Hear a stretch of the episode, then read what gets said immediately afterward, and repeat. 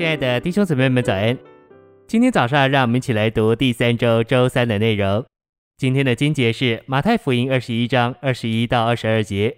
我实在告诉你们，你们若有信心，不疑惑，不但能行无花果树上所发生的事，就是对这座山说：“你得挪开，投在海里，也必成就。”你们祷告，无论求什么，只要信，就必得着。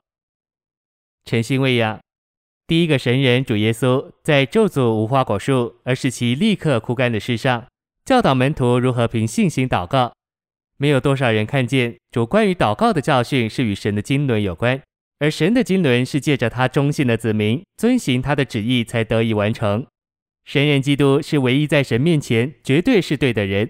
要有这样的祷告，我们这个人必须是对的，是遵行神旨意的。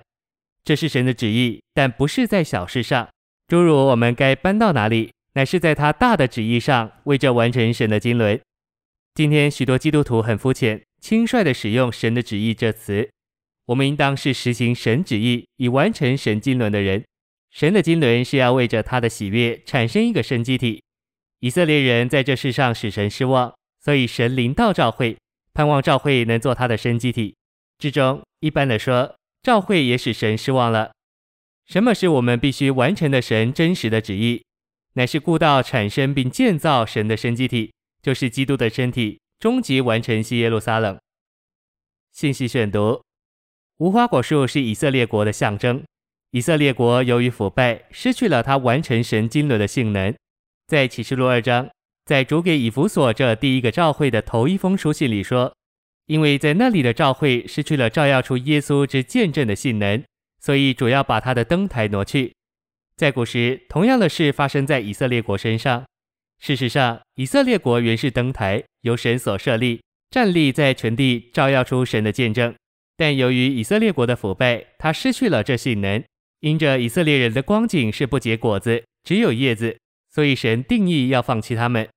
主在他们中间静执事三年半，但这只是对神所拣选的国民并没有果效。所以神定义要放弃他们。主耶稣在神眼中是对的，知道神的心，所以他对无花果树的咒诅，乃是照着他对神要完成他经纶之旨意的认识。他知道神要放弃腐败的以色列国。根据这个背景，第一个神人主耶稣教导门徒凭着信心祷告，好按照神的经纶执行他的旨意。因此，祷告者能在神里面有信心，毫不疑惑，并且信他所求的已经得着了，就必得着。祷告者现在与神是一，与神连结，他与神一直调和，所以神成了他的信心。这就是按照主在马可十一章二十二节的话，在神里面有信心的意思。如果我们求主要得着一些满足我们愿望的东西，我们就不会得着什么。这是因为我们的祷告不是按照神的旨意，以完成神的经纶。我们也不是一个对的人。第一，我们必须是对的人，完全与神是一。